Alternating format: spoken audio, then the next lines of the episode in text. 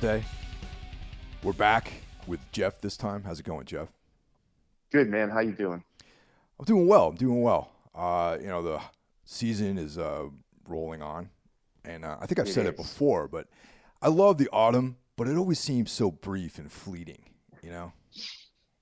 Oh God, yeah, yeah. I mean, someone who grew up in New England, I distinctly remember you have October and some of November, and then it's a winter shitstorm till March or April, and then you get another like month and a half where it's nice, and then it's brutally humid and hot. Yeah.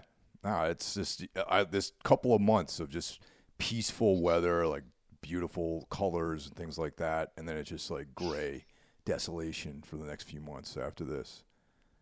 Yeah, yeah. It's gonna take some getting used to for me. This will be my first winter in quite a while. You know, I was out in LA for you know forever, and now uh, in Texas, well, while while it's still warm, it's uh, it's definitely cooling off. It rains more than I'm used to, and uh, for now, I'm still enjoying it. It's still kind of new to me, like this kind of weather.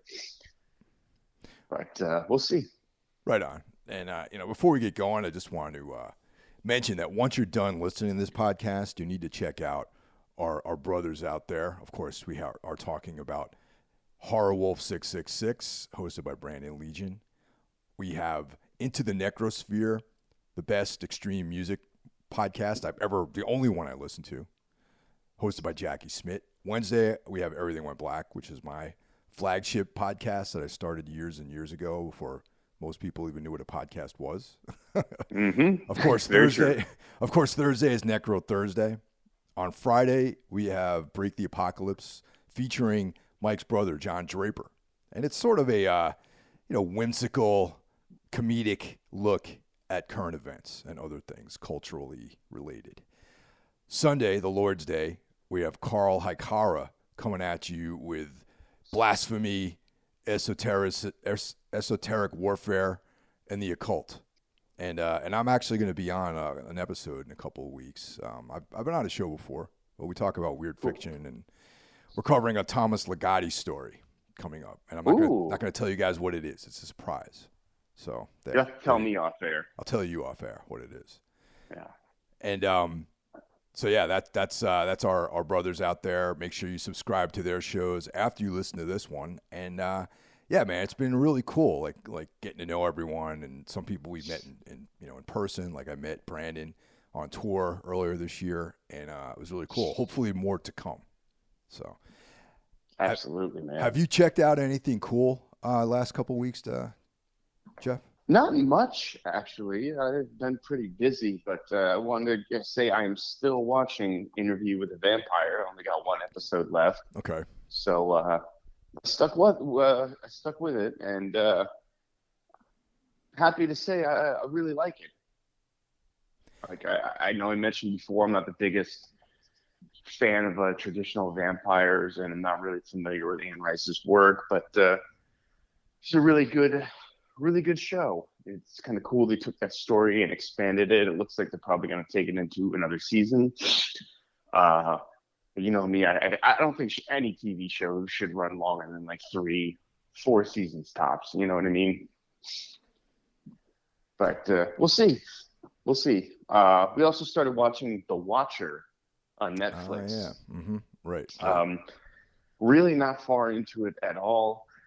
Um, didn't realize it's based on a true story, so I'm very curious to see where it goes. I don't really know anything about it other than everyone seems to be watching it or asking me if I've watched it. So finally gonna dig in and uh, and watch some of that.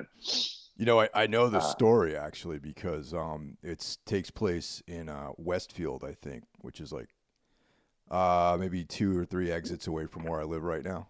And uh, Oh, yeah, it's like a nice area. It's a nice, nice town. And um, it the next town over is Garwood, which is where uh, my Muay Thai gym is. So I'm up in that area quite a bit.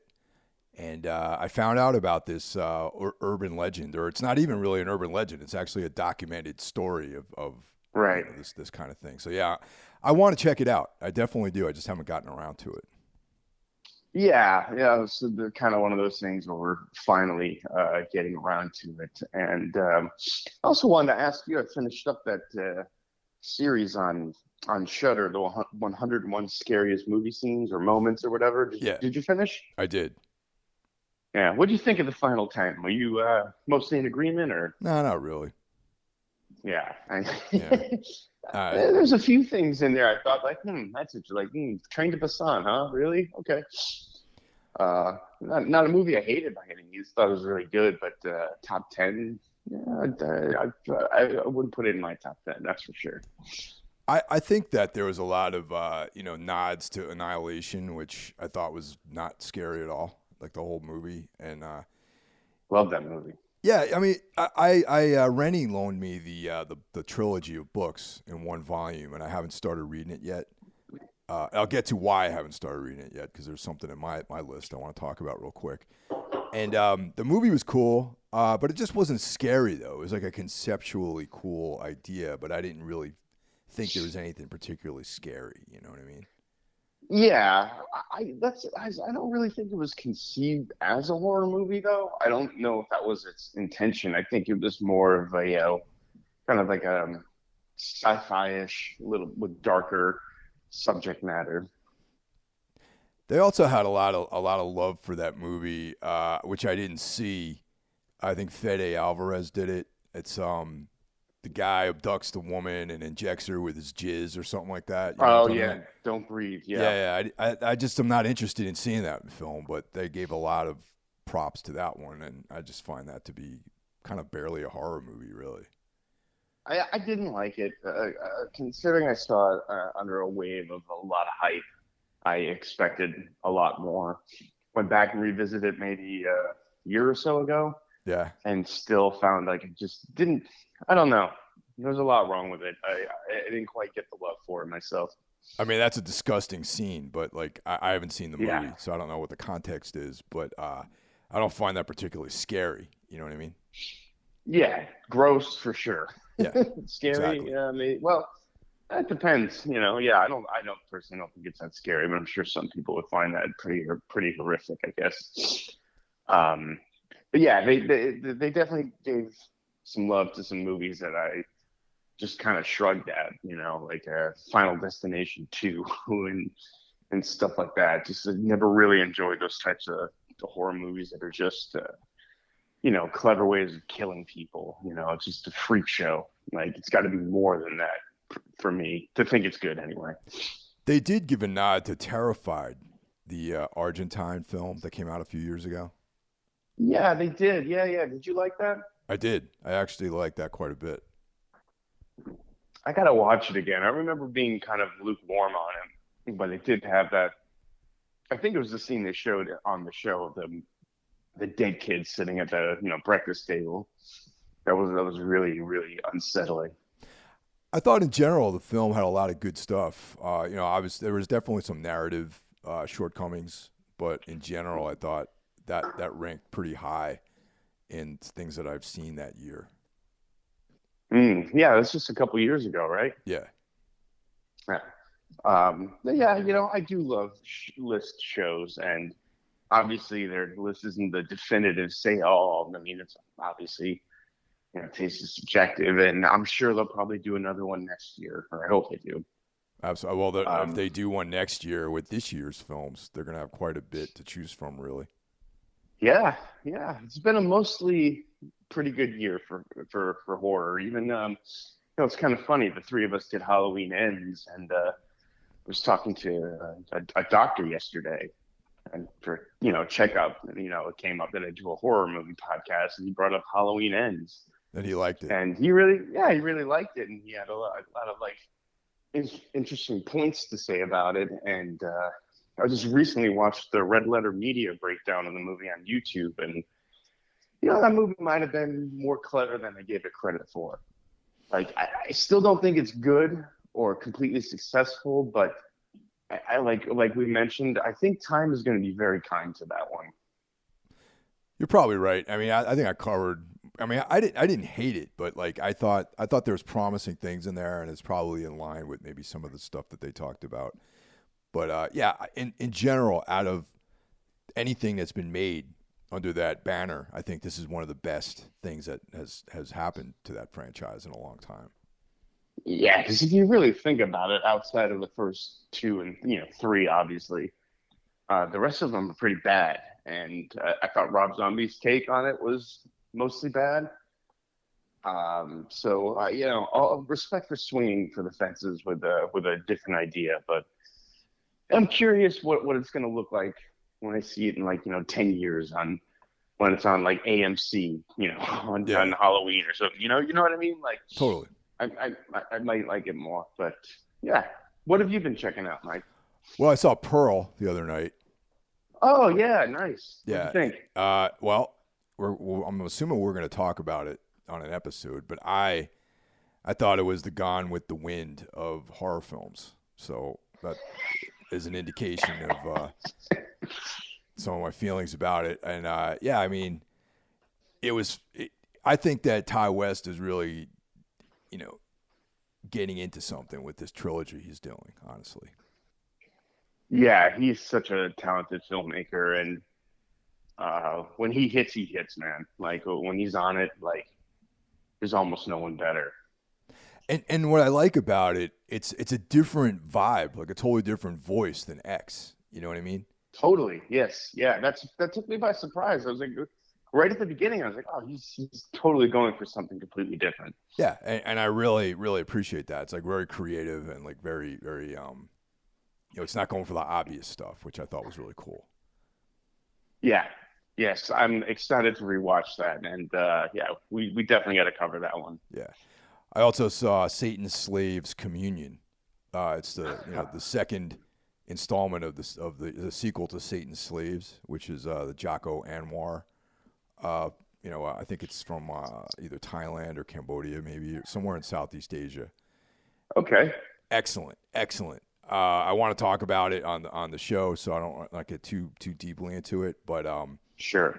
anyone who's seen the first Satan Slaves, the, the title is um is misleading, I think, because it's not necessarily you, you would Satan Slaves makes you think of like a, a '60s biker movie with like Yeah, uh, or like Peter Peter Fonda, yeah, like Peter Fonda or something, but it's not. It really isn't that. It's a um, it's a, a pretty cool like occult horror film, and there's a lot of cool like conceptual stuff that goes on in both of these. You know, so Oh, excellent. yeah, and then just last night, at the recommendation of uh, our uh, quality control manager Rennie, I checked out uh, a film on Shudder called Mandrake, which is actually really good. Oh. Yeah. Oh, you know, yeah, I keep seeing that that ad. You know, I'm on Shudder all the time, so I keep seeing that one pop up. And uh, I was I was kind of curious if anyone's seen it, if it was, if it was you know w- worth the time to check out. Oh, yeah. And you're saying it is. It is, it is, and I, I'd actually like to talk about it too. It's like very atmospheric, kind of brooding. Uh, takes place in, in Northern Ireland, and it ties Ah. into a lot of the uh, folklore. I don't know if it's real or not, but they, you know, I don't, like none of the names and stuff rang a bell with me, so I don't know. But it's like there's definitely like a mythology associated with it, and um, I yeah. yeah, very cool, very cool. And uh, I'll uh, I'll watch it tonight and I'll text you. Yeah. Uh, it, it'll be a good diversion from what I'm normally falling asleep to watching, which is YouTube. oh yeah, like uh, Yeah. you know, just like uh, people hitting themselves in the face with uh, water water pistols and things like that. I somehow stumbled across like this this this uh, YouTube channel that is just, is just very angry anti woke guy who's constantly going in on you know Star Wars and this new Lord of the Rings show and Game of Thrones and just this whole angle is how everything's been ruined by diversity and wokeness and I'm just like man I, I don't understand why anyone would devote this much time and energy to something that they don't like I hear you, you know man. move, move on dude Yeah, you know yeah, it's funny, man. I, I, I somehow avoid all that stuff on my YouTube uh, watching. Like I, you know, the stuff that gets up in my in my feed is generally not stuff that annoys me, which I think is kind of cool. Yeah, usually it's like comedy or you know reviews of movies, things like that. Uh, but yeah, somehow I saw this. Maybe that's how because they were reviewing a, a Marvel movie. Yeah, And, actually, uh, that's it- probably what it was. Is like a movie review or something. Yeah. Yeah, exactly. And it's just, you know, I'm not the biggest Marvel fan. I, I didn't read the comics growing up or anything. And I just, just find that at least 50% of those movies are complete trash. But, yeah. uh, I've been checking out. Of, I'm sorry, go ahead, man. No, no, no, no. Go ahead, go ahead. I've been checking out a lot of these like booktube um, channels. Like I listen to uh, watch Michael K. Vaughn and uh, Criminale, and uh, they mm. both uh, cover like weird fiction and crime and comics and stuff like that. It's really cool. Oh yeah, see, see that's the good stuff. Yeah, you know, I, I I somehow end up watching just dumb idiots ranting about you know fucking Spider Man. you know. uh, I just want to mention a book uh, that I just started, and I'm already like halfway done with it. It's uh, the new Adam Nevill book called The Vessel and uh, it's short. It's like 165 pages long. So I, have been ranting about how great Adam Nevill is over the last several years, and um, he wrote The Ritual, which is um, uh, David Bruckner directed that several years ago. Yeah, and it was on uh, on on Netflix originals. Yes. And, yeah. Uh, his book was amazing. The movie was cool, but didn't even scratch the surface of what he was doing in the book and I've been a fan ever since then. And he is um, really interesting writer in the vein of like I would say he kind of straddles folk horror and like weird fiction and uh, you know none, none of his stuff is like straight up like slasher or vampires or werewolves or any of that kind of stuff it's very much right this like unique voice which is influenced by stuff like Lovecraft and like Arthur Machen and you know just stuff like that it's book is great so far.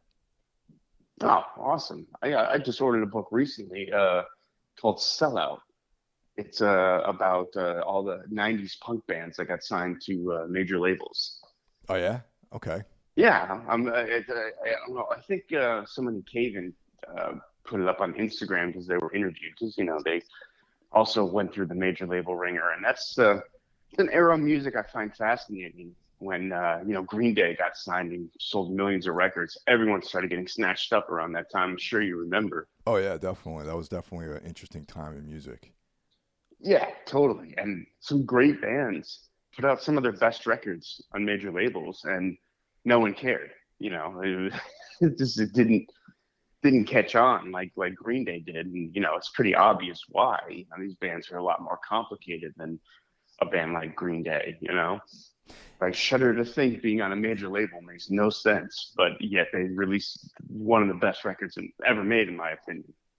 Yeah, they're one, one, they're a great band. I used to really dig them. I've seen them a few times over the years, back mostly yeah, in the yeah. '90s and like you know, actually all the times I saw them were in the '90s. So yeah. Yeah, I would say yeah, because I think by the 2000s they were they were broken up. Another band that comes to mind from that era was uh, Girls Against Boys.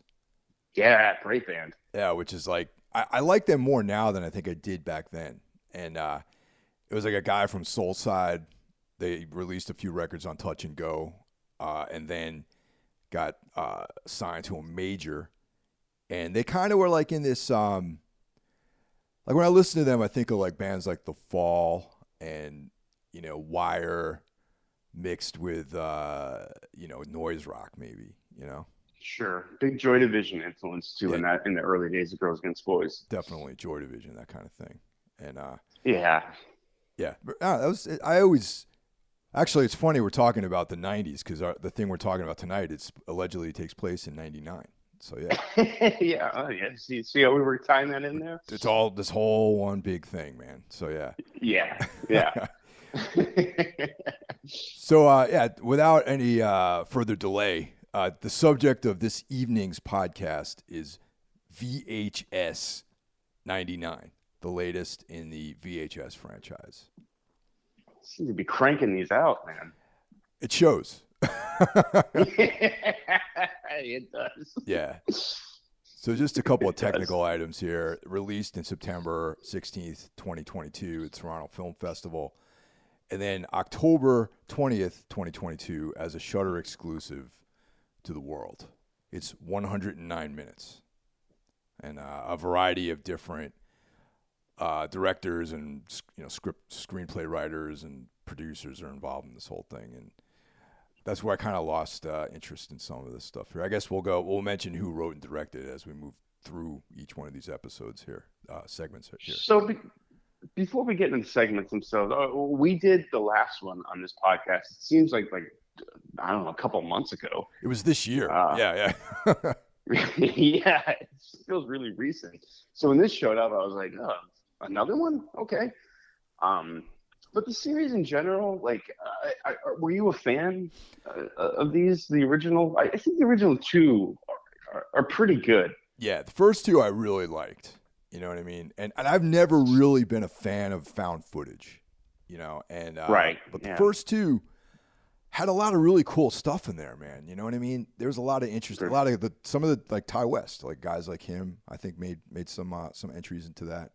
He did. He did one of the better ones. Yeah, one of the better ones. And there's a lot of guys, a lot of people now who are a lot of filmmakers that are definitely more in in the mainstream that sort of got their start as doing the you know VHS type uh, entries. Yeah, totally. The series seemed to take a weird turn in the third one uh, which I thought was mostly bad, but had a great segment by Nacho Vigalondo, uh, the Spanish filmmaker who made the great, criminally underrated Time Crimes. Uh, I don't know if you've seen that, but man, that, you definitely got to check that one out. Yeah, no, I've seen that. Yeah, um, and then you know, yeah, with with these last two, they seem to go even further in a different direction, kind of more leaning into the comedic aspects of, of the first two. Which yeah. Mixed bag there, but yeah. Well, well, one of my favorite, I think my favorite of all everything that's ever come out under this moniker was the Safe Haven entry by uh, Timo Tjahjanto. Mm, Do you know that yes, one? Yes, that's like uh, that's kind of Jim Jones esque, you know. Uh, oh, I mean, leaves and bounds that is above everything else in the series that could be its own movie. I, I would love to see to see a feature film following that storyline. Actually, absolutely. Uh, so you just added another because I think that's one of the longer entries of the whole thing. I think you know that one's at least a half hour long. I feel like you could make that a feature length film easily. You know, keep it at like a, an, an hour and twenty minutes or something like that. Uh, uh, that that one stood out to me the most still, uh, I think each one has, each one in the first three had one that was like, wow, that was great. You know, and uh, yeah, the last one had a couple okay ones, couple duds, you know, and uh, well, this one we'll we'll talk about. Yeah, there was a uh, the, the the entry the the Wingard entry with the eye, yeah, that weird eye. Yeah, that was uh yeah, yes, yes, yes, yeah. That, that, one was yeah, that was fun. Or he plays. He's in the. He actually acts in it. Yes. Yeah. Yeah. I kind of like, like some LA guy. Yeah. Yeah, I like that one too. That one has the the zombie GoPro uh, yeah. segment in it, which I you know not amazing, but you know clever, fun.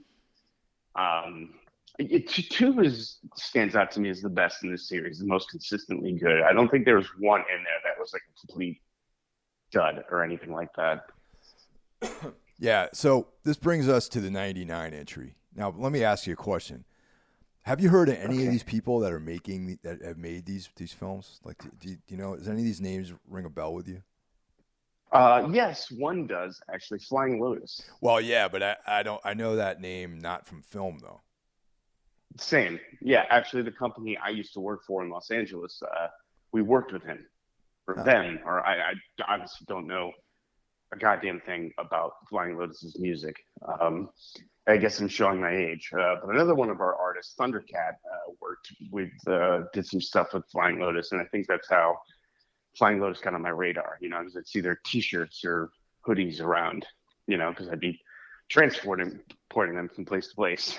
Um, uh, but the, yeah, other than that, none of the names really stood out to me as recognizable names, which you know is fine got to start somewhere. And like you said, like um, a lot of these filmmakers get their starts doing things like this. I just but, wanted to make sure that I wasn't like uh, completely like you know off out of touch with anything. You know what I mean? Because I didn't uh, recognize. Uh, oh, the last the people who did the last segment. I guess we'll talk about it more when we talk about that one. They made a movie that's in Shudder right now. I think it's called Dead Cam or Oh yeah, yeah, yep. Okay. Something like that. You know what I'm talking? I'm Yeah, really yeah, yep. uh, remembering things I've watched. Apparently. Right um, yeah. All right. So, So, I I I, uh, I saw that after this. So yeah, there. So there's a just like all the other uh, entries into this franchise. There's a wraparound story. In this case, it's called Gawkers, and I got to be honest with you.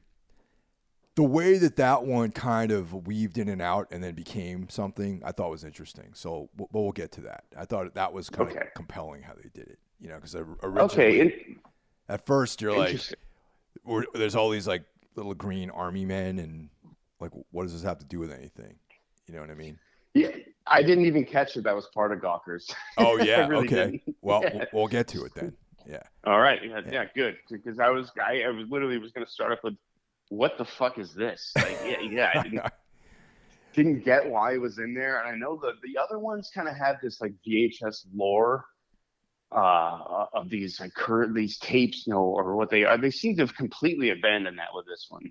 yeah that's gone and, and it almost i gotta be honest man it feels like this new crop of uh, vhs collections is like going in a completely different direction and almost has nothing to do with the original few that came out Yeah. Oh, yeah. Totally. Totally. Totally going for a, a different vibe. Obviously, going off of 90s nostalgia, which, you know, had to come eventually. You know, the 80s have been completely mined as far as that goes. So it's time to move on to 90s. so that brings us to the first uh, entry which is the short shredding Um, yes. written and directed by Maggie Levin. Okay, and it has to do with. Uh, I, I, it took me about maybe ninety seconds to completely check out on this one. oh, you lasted longer than I did. Yeah, um, yeah, this one, man. I mean, to to start the film off with this was an odd choice, and then by the time it was done, I said I thought including it in this anthology was was an odd choice. It's really bad. And it was also. I mean, you know, you we're both old men. We the '90s was kind of our heyday in a lot of ways. You know what I mean? And like. You know, like it's been all downhill for me ever since uh, the new millennium started up, anyway. So, but the '90s, pretty were much. yeah, I mean, the '90s were we, were we were young, good-looking guys back then, doing cool stuff, and now we're just, you know, counting the days till the end right now. Now we're doing a horror podcast. Now we're doing a horror podcast. yeah, yeah. but having, Um, you know, both of us have a lot of experience in this world that these this uh, show takes, this little entry takes place in of like this kind of, uh, you know, DIY punk rock hardcore world of bands and anti-corporation stances in music and that kind of stuff. I got to say, no, none of these people seem like the kind of people that would be into this kind of thing at all. Like it seems very inauthentic to me. You know what I mean? Oh yeah, absolutely. Like even like uh, I mean, so this is about a band that's talking about another band that had this disastrous show where everyone died, and they splice in clips of the other band doing something that was called an EPK, I believe, electronic press kit. Yeah. Which you know, you and I both worked at Newbury Comics. We saw a bunch of these things. And the only bands that did shit like that were like major label bands. That's right. Yeah. Yeah. and which kind of ties in what we were talking about before. And and their whole thing in this movie is like, oh, you know, we're DIY, dude, our corporations are bad. But I'm like, you wouldn't be doing one of these if, if you were actually what you said you were. Yeah, that just wasn't the culture. You know, it was like zines and touring, like playing, you know, basement shows, you know, playing at like the uh, Harvest Food Co-op basement and things like that. You know, that it wasn't like about having high production EPKs, you know, demos, Right. demo tapes, like that kind of thing. Yeah, I, I feel like they got that all completely wrong. Like when you said it's inauthentic, I I completely agree with you. Like it's uh, you know you, you would see those EPKs for bands like you know Clawhammer or like you know Claw- just these really like pathetic bands like trying for any sort of legitimacy. You know, like we're a real band. You know, we put in our time. You know, uh, Part of me thought at first like maybe there this is like some ironic thing, but it, but it's not. It wasn't really meant to be ironic that they were like some fabricated band. Like I don't think that was the intention of this thing. No, no, no, not at all. I completely agree with you. Um, but this man, this this segment takes forever to get going, and it doesn't. Once it gets going, it just sort of plays out as like very just underwhelming and generic. Yeah, and and by the, by the time things get cracking, um, I've already like started looking at my phone and, and checking my watch and like uh, you know, look, looking for uh, you know something else to think about instead of watch this movie. Yeah, like I'm on DoorDash. I'm like, do I want Torchy's tacos again? Tex-Mex, you know, do, maybe barbecue. Uh, barbecue's not really good in delivery. yeah, like, yeah. yeah, like That, that was the same mindset I had too, man, during this one. Yeah, man. It just it, these kids are all annoying. You, you really, it really takes its time setting this whole stupid thing up. They basically go to an abandoned, no spoilers. They go to an abandoned building and where this band, uh, where the electronic press kit had a disastrous show. Everyone died, and you know now they're, uh, I guess, uh, zombies or something. Yeah. Other ghosts. I, I I didn't really catch quite what they were, and I didn't care. Well, they were definitely is- un, they were undead. Let's say that. undead, sure. Yeah. And it's hard to make out what's going on at any given moment uh, once they get into the building. Like I, it's a found footage trope I really, really hate. Um, this wasn't so much shaky cam as it just looked like absolute shit. Yeah, And I, I maybe you know obviously it's a budget thing. They don't have a lot of money to make these, and they're just using the '90s crappy quality to kind of mask that. But uh, this one just did not work for me at all. me neither, man. Also, the name of the band was called Bitch Cat. Yeah, yeah, I have that written down. Like again, like this, like it's so inauthentic.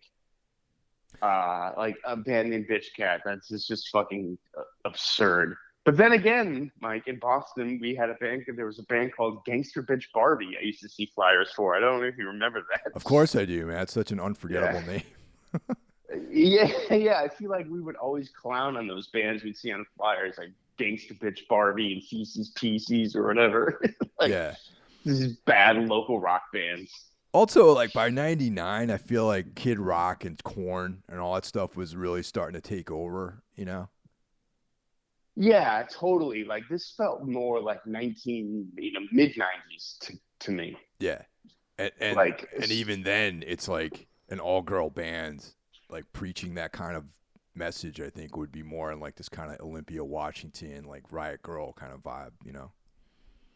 Yeah, yeah, exactly. And that speaks to your comment about this being very inauthentic. People who did not like live in this world. And if you weren't involved in it, it's very hard to, I would say, to translate that to film and get it completely right. That's true. Yeah. So we start this new VHS out with a fucking ab- absolute dud. And at this point, I'm confused. I was like, wait, what was that fucking toy soldier thing? Um, yeah, definitely off to a slow start, and then the next one up is Suicide Bid, uh, written and Hmm. directed by Johannes Roberts. Okay, and uh, this one uh, starts off with um, a, a girl, a young lady, she's in college. You have the sense that her and her roommate are kind of like you know they're, they're not the most popular ladies in, in on campus, and there's this um, you know uh, sorority of basic bitches basically that are, are popular. They're all very much they're taller than her. I don't know if you picked up on how how their stature was uh, was shown to be different. You know. yeah, actually, I did notice Yeah. that.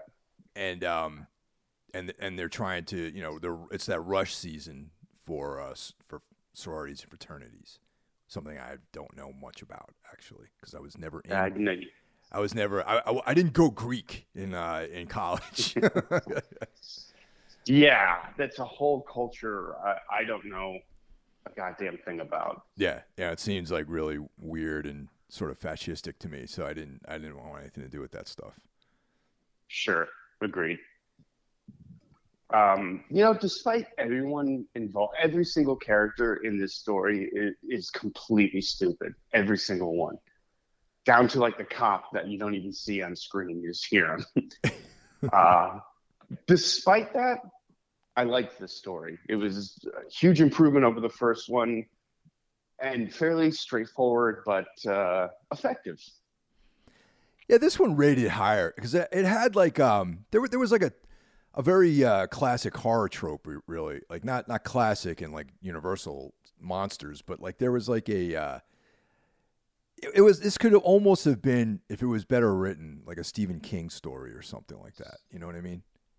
Sure. Yeah. Absolutely. Uh, I, I, agree with you uh, that it could definitely be better written. Um, but yeah, I mean, Buried Alive is a classic horror trope and something I think is a, a universal fear amongst probably everyone has that fear or like you know that thought gets under their skin and you're in the coffin with them anytime you see something like that you know.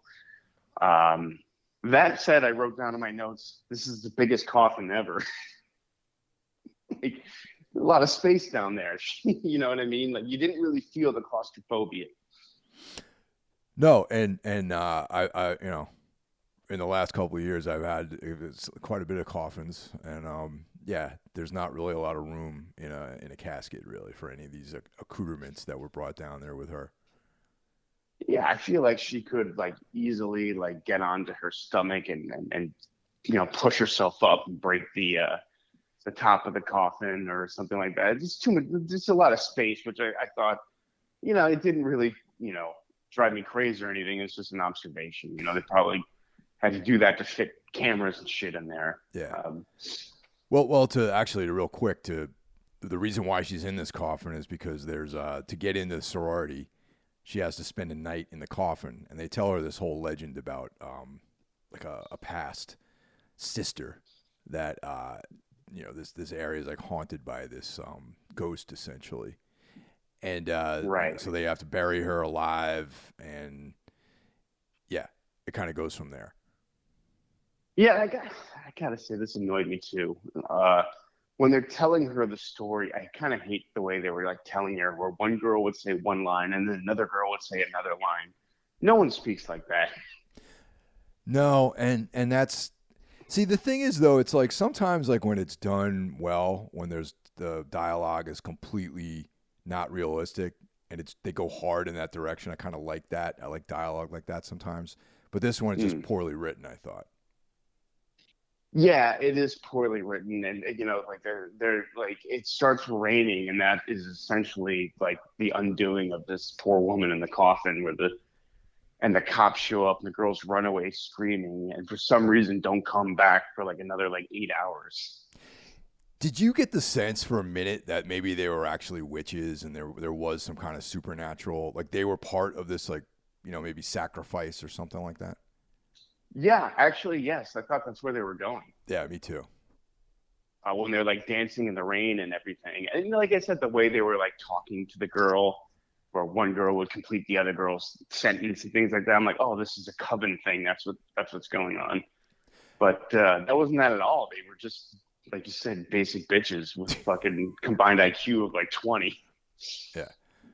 You know, uh, just you know, no no offense out there to uh, basic bitches if you're listening to any, anyone out there. Yeah. Basic bitch. You know, there's room. Yeah. Cole, if Coldplay, if Coldplay is your favorite band, it's okay. Cole, I think I think Coldplay is running a sale with um if you buy a copy of anything from their catalog, they issue you either a pumpkin spice latte or a, or a pair of Dockers to wear. and a Foo Fighters T-shirt. At a discount, bargain bargain Foo Fighters T-shirt. So yeah. yeah. So go go check that out, basic people. And you'll get um, a, you'll get a cameo with Dave Grohl. So yeah, okay. Yeah, yeah, yeah, and he'll be wearing a Slayer shirt because he's such a badass uh, clown. Um, you know, all, all the negatives aside, though, I thought this was pretty effective. It's like it, it was fun the box of spiders was a nice touch. I actually wanted to ask you, do you think those are real spiders? Because they looked real to me. If they were, then I would this this just I, I, got I get so much more respect for the people who made this that they are actually using spider using real spiders. yeah, but I, mean, I, I doubt that they were yeah. though. They were probably some kind of like you know like I don't know CGI like thing, but they didn't really look like CGI. I don't know. No, the one crawling on her face might have looked fake, but when she first opened up that box, those moved like real spiders. Um, to me, I, I, I don't know. I I should have looked into it more, but uh, I famously don't do my research. Um, but it was a nice touch, and then the monster I thought was really cool. Like, you know, the the effects in these things tend to be kind of bad. I this was looked practical and and scary and just kind of added more to like you know the, the whole thought of being buried alive and you're buried alive and there's also something in there with you uh, that's a scary idea and this is one i felt like could have easily been like 10 minutes longer with like a better script better dialogue would have been a, a, a fully realized. But instead it was just yeah that was that was cool. Yeah this one is definitely like the closest one to being enjoyable for me. You know, it's um, I I, I found myself kind of interested in this one, whereas some of the other ones I just really lost, like you know, complete. Yeah, sure, and you know, again, this kind of comes to an abrupt ending. Uh, you know, I got a real Creepshow, Tales from the Crypt kind of vibe from this. I think, you know, with like another pass at a script or something, you could have had something on that level. I agree. I think um, I think this one definitely potentially could have been much better, but still wasn't that bad. Yeah, no, yeah, no. Like obviously things to criticize, but uh, you know, enjoyable. And my interest perked up with, with this one because I after the first one, I was like, all right, well, I got another hour and a half of bullshit coming my way, I guess. So nice surprise that it, that it, that it perked up with this one. The next one, Ozzy's Dungeon, which is mm-hmm. the Flying Lotus one was yeah. to me like almost unwatchable, really. Oh well, this will be interesting. This was my favorite episode. Really? Oh man. Yeah, I um. So you take take the again, take the wheel on this one, man. I want to hear what you have to say about it. Uh, well, I really enjoyed the uh, comedic aspects. This is obviously going more for comedy than it is for scares. Um, uh, I like the the lead actor's name escapes me, but it was driving me crazy where I knew him from, and then I realized uh, he's the voice of Trevor in Grand Theft Auto Five, uh, oh, wow. very popular video game that I'm sure someone listening has played. Uh, I don't play a lot of video games, but you know, I, I, I played that one. It's a lot of fun, and uh, his performance in the in the game is is quite good as this fucking methed out desert dwelling lunatic. Um, and he's fun in this. Obviously, you know, I did. I get kind of a GWAR vibe from this whole from this whole short. Did you? Yeah, sure. Um, yeah, because there's like a lot of props. You know, a lot of like kind of gross out style, You know, humor. Um, you know, yeah, he's of, playing this like sleazy piece of shit. Like yeah. I know, like like GWAR has that character. Yeah, their man, their manager, know. Sleazy P Martini. Yeah. yeah. Yeah, he's totally seems like you know based on that. Like he's got like the same look and everything. Um, I just found it funny, like this whole idea of a deranged kids show. um, really, uh, you know, just spoke to me. Where like, like it's not safe at all. Kids are getting like brutally hurt and legs snapped uh, the the host clearly is like doesn't give a shit about him. He's like bumping kids out of the way, and they have to do these degrading things like can catch a rack of ribs or something in their mouths, like just impossible tasks. Well, the, the ultimate one is where they're going through. They're you basically are a piece of shit uh, passing through the digestive system of this like out of the you know large intestine, uh, and that's yeah. kind of like the game. You know what I mean? Right. Yeah, and uh, it was obviously sort of making fun of shows like Double Dare uh, that was on Nickelodeon. I'm sure. I mean, you're a bit older than me, but I, I don't know if you ever watched that stuff when you no, were a kid. I didn't watch it. Yeah, I didn't so. think so. Yeah. Which also is supposed to be 1999. I thought that was a weird thing. I was like, by the 99, this stuff was sort of not really a thing anymore. I think I could be wrong. Yeah. Uh, maybe because I was grown up and didn't, you know, watch Nickelodeon or anything like that. But it, it seemed like a weird thing to have take place in '99. Yeah, maybe this would have been better uh, VHS '90s. you know. Yeah, exactly. Maybe like a looser. Yeah, I agree because setting it like it didn't really have much to do in 1999 until the last story. you know, which was you know uh, a, a Y2K, something that was on everyone's mind back then. But um, I don't know. I kind of enjoyed this one. It knew what it was. It knew this was like more comedic.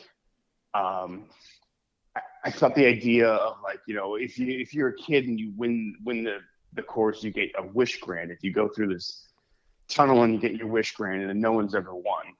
Uh, go- yeah, you creepy, go- you- cool. You go through the, the Yeah. intestines of some beast and and exit Yeah. through the anus, and that's that's how you win. Yeah. Yeah, yeah. Um, it was funny. I thought it was a cool idea. Again, I don't think this is the most well executed thing. I, it just it's got a few few problems, but the tone is fairly consistent throughout this one. Of like this is played for laughs, and uh, it's basically the story. You know, a, a girl comes from Detroit. You know, the host mocks her. oh, what? You can't afford to fly? You fucking drove. You know. Um, and she loses. She breaks her leg really brutally. Uh, it's a nice effect. Um, and so her family kidnaps the, the host of the show and makes him go through the course, which I again I thought was going to be like the whole thing, but then he ends up taking him to the abandoned set of where the show took place, and you realize it's some sort of beast that that grants wishes, and that's why no one they made the made it so hard that no one could ever win because it was real. It was a supernatural being. That was the only part I thought was cool was that there is some otherworldly creature that lives in the bowels of this like uh, you know um, you know facility. You know what I mean? Yeah. But but it just the whole thing the the way everything was connected just didn't really work for me. You know?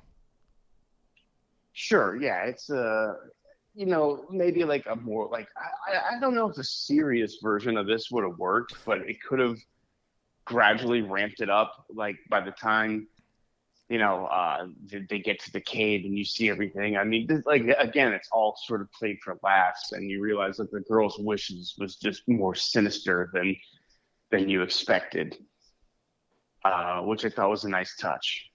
And yeah, this one totally worked for me. It was a lot of fun. It was funny. Um, the performance from the lead actor was was great. He he he knew what he was in, and he got it just right. Yeah, I kind of So it think was, like it was a hit for me. I kind of feel like uh, if the the way that this could have been done, I mean, you know, I'm trying. I don't, I don't want to be like you know the way I would have did it, but I think that if you had approached it more like uh, like Stephen King, Running Man, or something like that, you know what I mean? Like Sure. there's like Yeah, uh, the whole thing, just uh, the production of it. And I know this is like a low budget thing, but people have done awesome stuff with no money, and this whole thing just felt like I don't know. Just I just wasn't into it. Yeah. Well, it does look like shit, uh, but Terrible. in, its defense, they all kind of look like shit. This is true. Yeah. Yeah. And I don't think it matches with the time either. I mean, 99, I think that's right when digital sort of cameras and everything like that were, were, coming out and starting to become like the standard. Am I wrong in thinking that? Uh, maybe that I'm unclear on. Okay. Yeah. Yeah, I, I definitely feel like things looked better than this by 99, maybe. you know? Um, so uh, I think them trying to pull you do that because of budget restraints, and it's a, it's a little bit of a, a stretch for me, even though I could be completely wrong. Uh, as far as I know, Flying Lotus is no filmmaking experience. Maybe he did some video, but you know, for someone who's not a professional filmmaker or whatever, like I thought, I thought he did a good job. He got the tone right, like consistent and good performances, funny idea. It, it's a thumbs up for me on that one. Fuck that. no, man, you're wrong. Nah, for me, you know. Yeah. Um, Sure. that brings us to the wraparound, Gawkers. Okay, and uh, this is you didn't you didn't see this connected to the Army Man thing? No, no, and that speaks more to me probably just not fucking paying attention. Probably, man. Uh, Be- because I wrote down like it was like okay, this should have been the first story because it, it's what a first story in an anthology should be. It's not the best. It's a little slight. Uh, you know, you, you meet these kids and then you know something bad happens. The end. Move on to the next one. Uh, yeah, yeah. Uh, well, all right. So we, we mentioned this uh, wraparound with these Army men, you know, and they're they're they're World War II army men doing like you know heinous things like you know war crimes to each other and stuff like that. then, yeah, yeah, it was funny. It was just it was funny. I, I was like this this is like definitely funny, you know, like darkly humorous. And then yeah, we come after um, after the Ozzy's Dungeon thing ends up. We see these two, uh, a German and an American soldier, uh, embracing each other. you know, like the, the, toys, basically these little army men. Yeah. And then the the older brother walks in. He's like, "What are you doing with my stuff?" or whatever. And it turns out to be that's what this kid was playing around with, like these army soldiers, these toys.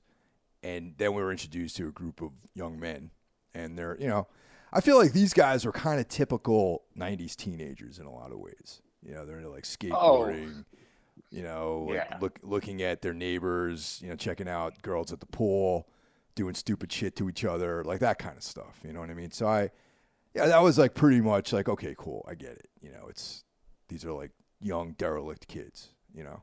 Yeah, sure. Not not too different from my group of friends. You exactly. Know, you, you know, like yeah. could recognize myself in these kids for, for sure. I mean, I wasn't peeping up girls' skirts or anything like that, but we were fucking fuck ups, degenerates, you know, just doing gnarly shit to amuse ourselves. You know, I, I got it. Wasn't that a thing? Remember there was like, that was kind of like a thing, maybe like in Vice or some magazine where these guys would take photographs of like up up girls' skirts. Like that was like this thing for a while. Yeah, yeah, I think so. That sound that that rings true to my ears anyway. I know, like, I think you know, revenge. That was the beginning of like revenge porn or or whatever. Like, you know, before there was like you know, porn tubes all over the internet. Uh, you know, there was shit like that. Yeah. But that funny thing in this one, the guy fails at doing it though. Yeah. yeah, they spend all this time to like make a hidden camera and everything. and they like, get caught right away. Yeah. Is that a camera? yeah, yeah, that was funny. Like that aspect of this story of works more for me than like you know the the supernatural stuff. And, and and now that I know that it's the wraparound story, you kind of expect it to be like a little bit more epic than it is. It's just sort of a great setup and then uh, you know, just sort of like a weak punchline. So, so the real uh, crux of this story is these guys have a neighbor, and she's this uh, attractive blonde lady who lives across the you know the street from them, and yeah. uh, you know they're trying to figure out a way to you know they're watching all these uh, delivery guys like freak out about how hot she is and all this kind of stuff, and they have a, a brother who's you know like a computer guy, like he's doesn't want to hang out with the older guys, you know, but he's not cool enough for them. And then yeah she's uh has a webcam. They see a delivery guy delivering a webcam to her, and the younger brother is out on his rollerblades, right? yeah, Which I thought was hysterical. Like he's like yeah, such a nice. he, he's just like this uncoordinated guy. Like he's harmless, you know, not not the coolest dude there is, and then. She sees him and he's like falling all over himself and he can't stand up and I don't know. I thought that was actually pretty funny. She kind of I did too. That yeah. She kind of takes pity on him. You know what I mean? Yeah. So um, and then he comes back to the house and he he's like, oh, I you know I, I agreed to help her set up her webcam. You know, and they're just like, what? You, you got to set this up so that we can watch her on our computers through the through her webcam. He's like, can you do something yeah. like that? And he's like, yeah, I think so. So he has a little bit of remorse too, and he's like the only guy that has any real mor- moral, you know, morals, because he's like, oh, yeah, I feel like I'm betraying her trust and all this stuff, and they're just like, come on, man, you want to hang out with us? Like, you got, you know, be a man and go over there and fucking let's help us spy on her, basically. yeah, yeah, yeah. um, yeah, did, did you get like an 80s vibe from this one? Because that's what I was thinking watching it, like Revenge of the Nerds, uh, yeah. Fright Night. Sure, definitely. You know, you know like, yeah, the hot neighbor. Yeah. You know, hopefully you'll see some tits. You know, it's such a like, teenager thing. Well, that was uh, definitely uh, an 80s an 80s thing. And the funny thing that you mentioned that is we're looking at those guys are like not cool like in by today's standards, you know? Right. Back yeah. in back in the 80s, they would be heroes for thinking up something like that. Oh yeah, God, absolutely.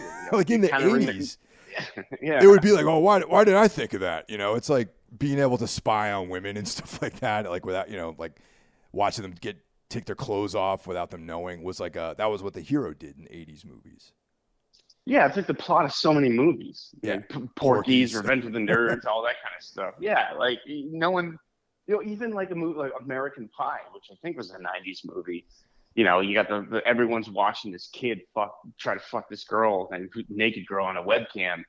Like if that came out today, like crucified for it, and probably rightfully so. It's a little creepy, but back then, no one really thought twice about it. Dude, one of the creepiest moments in an 80s movie, and I even felt this when I saw this when I was a young kid and I saw this, was in 16 Candles. Okay. Oh, There's a lot wrong with that movie. yeah. Uh, the, the, what's his name there? Farmer Ted, the, uh, uh, Michael Anthony Hall, is that his name? Yeah, That yeah. guy. Right. Evil dies Tonight himself. Yeah, Evil Dies Tonight, Hall. Yeah. That guy. So he's in a car with a, a really like one of the one of the uh, popular girls, and she's drunk, and it's in fir- they basically rapes her while she's like drunk and passed out, and he's like, you know, did we, uh, you know, what I think we did last night, and she's like, yeah, I Oh. think so, and it's like, was I okay? And I was just like, my God, even then I was kind of cringing, even as like a whatever, like 15, 16 year old kid, I was like, man, that's not cool to do that stuff, you know? And it was like now when you look back on all that stuff, it's like, damn, that's like dark, man. Oh, totally, man. I remember watching The Breakfast Club where uh, Judd Nelson's character is hiding under the desk and sees like you know the girl's panties, and you know goes in and like I think it, it, it implies that he bit her, or was like you know fucking playing with her or whatever. And I I, I do yeah I remember thinking I was like you know I was ten so I was kind of confused by the whole thing, but like I remember thinking like oh he attacked her that's Yeah, that's a little yeah Didn't- didn't absolutely. sit well me at a young age. I'm not tooting my own horn. I'm just being honest. Yeah. But Uh, now it's like clearly, yeah. clearly these guys ha- are are are not conducting themselves the right way, and Oh yeah, clearly. and and the message gets meted out. So it turns out that you know the brother who has some sort of scruples about it is like, I think I'm betraying her trust, and they're just like, no, go ahead Yes. and do it. He successfully creates some data link between her webcam and their computer, and they start seeing her, uh, you know, take her clothes off at first, but then she transforms into a gorgon, and Yeah. then she realizes she's being uh, you know spied on and she just takes her revenge out on, on these guys Yeah, and, and that's sort of my big problem with it. And that's you know, boom, that's it. End of story. Uh, all this like cool build up and characterization, and then she just sort of like either slaughters them or turns into stone. And uh, I, I don't know. I just thought, again, I know these are shorts and you got to wrap it up quickly, but uh, I just felt there was a little bit more to this one. You know, like uh, like we said, some of these would have played out better as, as like films. Like, you know, you take this one and do like an 80s throwback, and I think it would be a, a great movie with a supernatural twist. I, I partially agree with you like on one hand it's like where else do you really go with it you know what i mean maybe you have to like build up the Yeah. characterization or something like that I, I was actually having fun watching this movie just because the kids were such jackasses you know Yeah, yeah. and um, yeah. and I'm like, man, these, you know, like this stuff's pretty funny, you know. But then the uh, I I was uh, the choice of making it a Gorgon I thought was interesting, but not something I think really. I guess if you wanted to wrap the story up real quick, that's a way of doing it. But I, I just think that decision was kind of whack, in my opinion. Yeah, maybe it could have been integrated more. Like, you know, oh, our neighbor's hot. Or maybe there's something up with her. We found the snake skin, you know, uh, something because they do find snake skin and they don't even think twice about it. But again, I think you would need need more time to develop that story. And like you said, that you know, it had to be wrapped up pretty quick. But you know, the theme here is poor writing, in my opinion. You know, Yes. that's like the overarching theme in this entry. And uh, you know, it's like okay, budget. You're given a certain amount of time. I don't think that should prevent you from making a, a, a good movie. Look look at Benson and Moorhead. You know? Sure. Or I mean, Joe if I- If I Joe Begos, if I if I handed those guys like a phone, they would be able to make a fucking movie. You know what I mean? Just with their iPhones. Totally. and it would be awesome. So, you know, that's why Totally that agree. stuff, like having to have disclaimers about, oh, well, we only had a certain amount of money to do it. I'm like, uh, not not today, dude. You know what I mean? Sure. Yeah. And like, like, you know, I've been saying a lot of these work better as features. You can tell a great story in, in, in 20 minutes. It, can- it can be done. Yeah, no, totally. You know. Uh, so Um, well, the last entry is uh, to hell and back. All right, and you, Yeah. and you were you were mentioning that this is um on the eve of Y2K. So this is New Year's Eve, 1999. And there, I know there's probably a contingency of uh, you young young kids out there that probably were born after 1999, but Jeff and I Sure. remember very much the build up to this, the, the uh, turn of the millennium, and the, the anxiety that everyone had about it. So this is this is cool that this is uh, this was one of the things that was included in this. Yeah, man. I think you and I were both living in the Mission Hill district of Boston around that, uh, right at that time. I remember, right? That's Were- right. were- yeah, Were yeah. you still there? Yep. It was right around that time. Yeah. Um, yeah, it was a fear that was, I mean, it wasn't at the front of my mind. I never really thought it was going to be the end of the world. But, uh, you know, I was smoking a lot of pot back then and pretty stupid. So maybe I did. I, I can't quite remember. but it was an, it was an anxiety what's going to happen. And, you know, uh, I, I was really waiting for them to tackle this. I was like, well, if they're doing the 99, it's going to have to be centered around Y2K or something. And it, it, it really didn't play a part until this story. And then even then, it doesn't really play into the story much at all.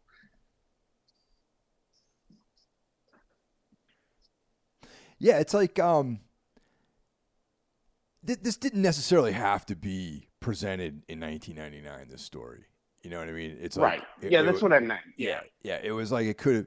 That wasn't the the the main the main uh, you know uh, crux of this story. That it's it's it's not about Y2K. It's not about any of that anxiety. It's about that this night was a night that they have to do a uh, this ritual to have someone possessed by a demon, basically.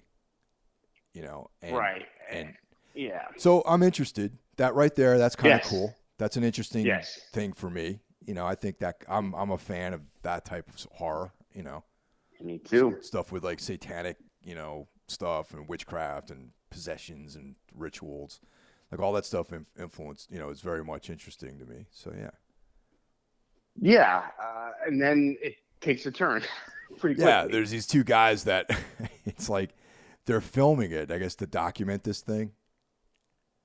Is that why Yeah, they're filming it? I kind of forgot why. I they guess were. so. Yeah, yeah, I, I, yeah. I, you know, I kind of uh, abandoned even thinking about that watching these found footage movies now because it's just you know absurd that anyone would, would be documenting something like this. You know, secret society shit. You Yeah. know, but you know, whatever. You Uh, know, the fact that it's a secret society means that they don't want to have any evidence of anything that they've done. You know what I mean? right? So they're not going to have like Yeah. a whole movie of like this ritual that's going to like embody like a demon in human form. you know what I mean? yeah. Um, yeah, this one, man, I gotta say, I, this seems to be one of the more popular entries or some people's favorites, uh, just from what I've read, and uh, I, I this one didn't really work for me at all. It kind of took a cool idea and again played up the uh, comedic aspect of it. Um, which I, I don't know, like it just didn't speak to my taste for this particular story. Uh, you know, I, I praised one of the stories for getting the tone, the comedic tone right, but here, like uh, something a little bit more serious, I just think would have gone a long way. Instead, you're spending like these guys got these guys accidentally get sent back to hell with their video camera, who that works in hell for some reason. Um, and they got like five minutes to to find the, this demon and attach themselves to him and get back to the real world. And it's mostly played for laughs. Yeah, you know, and And- and they meet uh, Mabel. This, uh, you know, I guess she's a she's a demon too down there. You know, Yeah, well, I was gonna ask, what the hell was she? Like human, demon? You know, she speaks in these this different sort of dialect. She's probably been in hell forever, but she gee, I don't know. Well, was- I, you, this is a this is probably random, but have you ever read the Demon in the DC comics with E- Etrigan? The uh, no, okay, no. I I mean I, Etrigan originally appeared in uh, Swamp Thing in the '80s, and then DC Okay. Comics gave him his own uh, series, and he kind of spoke like that. You know what I mean? That's like Okay. it reminded me of Etrigan or something like that, but it was like not really like that. I mean, I, it, I don't know. It- I don't know what she was. She was a lesser demon, maybe. I don't know. It was a it, to me, she seemed like a, a scavenger, just like someone who was in hell and trying to survive and and uh, hadn't aged or something. It, was- it was a very theatrical sort of performance, you know, which, you know, I guess it fits the tone of what they're doing. It's kind of goofy and tongue in cheek, and these guys are in hell. They're not really terrified. They're more annoyed, you know, like, oh, what the hell? Oh, is weird. Well, maybe, maybe she's Um, not. Yeah, maybe she's not a demon. She's just like a denizen of hell. You know what I mean? Yeah, Like she's just like she's a- not. an inhabitant of hell. Yeah, like a yeah cave dweller of of hell, like someone who ended up there like these guys did by accident or, Or- something. Mean, maybe she's a lost soul. Yeah, maybe. You know, like like um, you know, she had a, a you know a, lived a very bad life. You know, did evil things, and was cast into the abyss. You know. Yeah, for eternal Sure. damnation. That could have been what she was there for. Which means that I guess I'm leading up to that. Is like I thought Mabel was cool. Like I, I would like to know know Mabel in my personal life. so I think I've known a few Mabels in my day. yeah, like it'd be cool if she came to Earth. You know what I mean? At some point, you know. Yeah, uh, yeah, yeah. They could have done something more with her character, but in the end, she was just like, "Remember thy name, Mabel. Write it in the book," or Yeah. or or, or whatever. And uh, yeah, I mean, I didn't like this one, man. Uh, I didn't like their movie. Did you see their movie on on, on Shudder? Because I like that even less. Everyone told me to avoid that one because of the fact that we didn't like that. I, you and I both gave Dash Cam like I, I gave it a zero, so everyone was like, everyone that had, that people listeners to this show have like recommended that I don't watch that because of I didn't like Dash Cam. Well, I mean, it's not that bad. Dashcam is the worst movie I've ever seen in my life. Um, so it's not that bad, Okay, but it's it's it's obnoxious and annoying, and and uh, you know, I don't know why I didn't shut it off. I finished the fucking whole thing, uh, but it was definitely one of those movies where like I checked out almost immediately and pretty much hated the remaining hour and 20 minutes. Uh, the the lead character is annoying obnoxious. Uh, couldn't get into it at all. This is better than that, and I did not like this. by the way, I writ- mean- written and directed by Vanessa and Joseph Winter.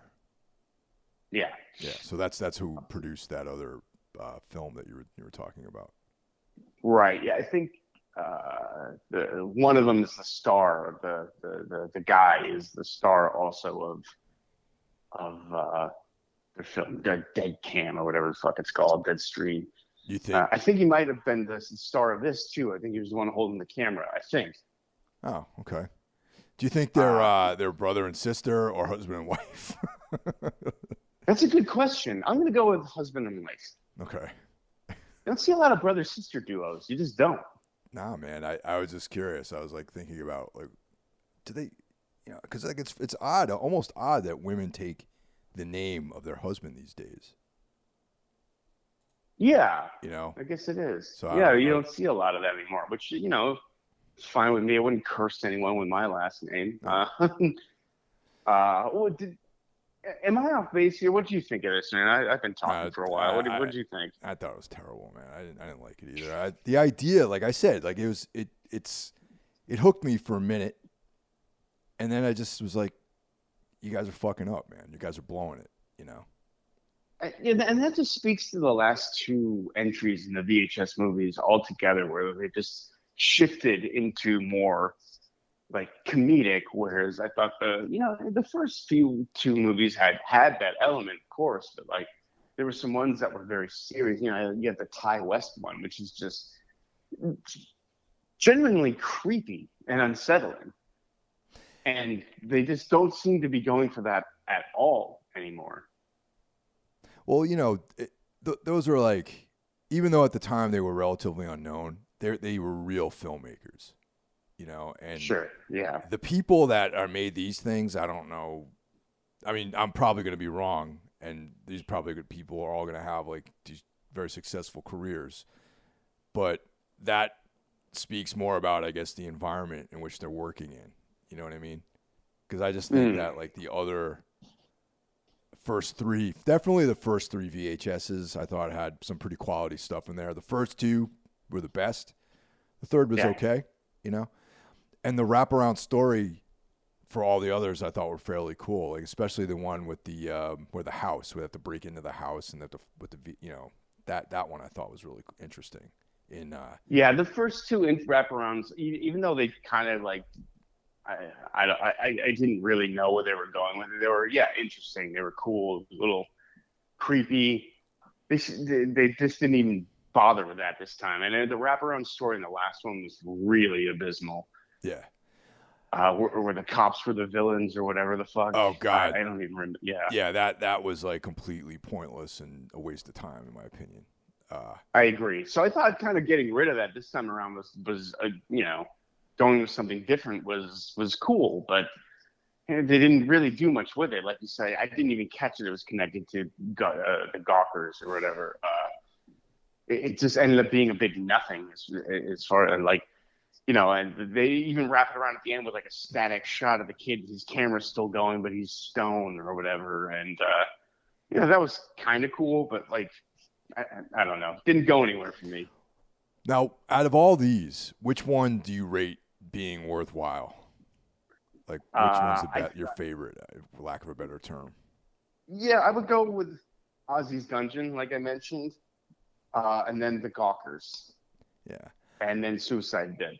Yeah, I, I think Suicide Bid's my favorite, and the Gawkers, and the rest are all at the same level of abysmalness. I think, except for maybe uh, Ozzy's Dungeon is like at the sub the sub basement part of that. Maybe, Interesting. yeah, So overall, okay, so when we did VHS '94, I gave it a two and a half. I think you gave it maybe a three or Yeah. two and a half. I think we were about the same. Yeah. So what do you give VHS '99? I give this one a two actually because I, I think uh, I liked it less than the than the previous one, like overall, you know. Hmm. Yeah, there's the uh, the one uh, Timo should should Shart, to that guy, the guy who made Safe Haven had had a piece on there, which was like, Yeah, you really like that one. yeah, I mean that one was entertaining at least, you know what I mean? Yeah. And uh, so that one did- bumps yeah. this up a little bit, but not enough to really make make it good, the overall thing good, you know. Right. I am gonna give this uh, the lowest recommendation, a three. Um, oh, okay, I'm down. I think it's an improvement. I mean, maybe I'm just being generous because when I think about the last one, there were two stories I really liked, which is the rat one and the the hillbilly hillbillies with a vampire. Again, they it was played for laughs, but and it worked. It was See, but that funny. that was a good that was good though. That was like a good play for laughs. I Yeah. thought. Yeah. you know what? No, I'm gonna go two and a half. Same as the other one. All right. okay. Um, I mean, it's fun.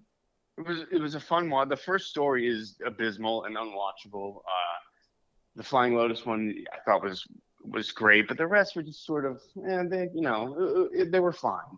And this is uh, maybe a fun watch on Halloween night. You got nothing else to do, but there- nothing at the level of of the first two at all. I think don't go out of your way to see this one, but uh, if you're out late one night and you're you had a couple pints, you know, or whatever you- you're into, uh, and you Yeah. want to come home and you're not quite ready to go to sleep, put this on, and you'll it'll put you to sleep. So Yeah, I, I agree. Yeah. Yeah. I, I agree with that. I know there's already another one that they either filmed or is filming. Oh, I know, can't wait. I can't wait for that. well, actually, there was a name on there that uh, I, I think maybe David Bruckner is, is doing a a, uh, a segment or someone. There was a name where I was like, oh, I know that. Bruck, Bruckner is is batting like one for three with me right now. So Yeah, so- he's kind of well, I, like I think we mentioned in the Hellraiser episode. Uh, I think The Ritual is okay. Yeah.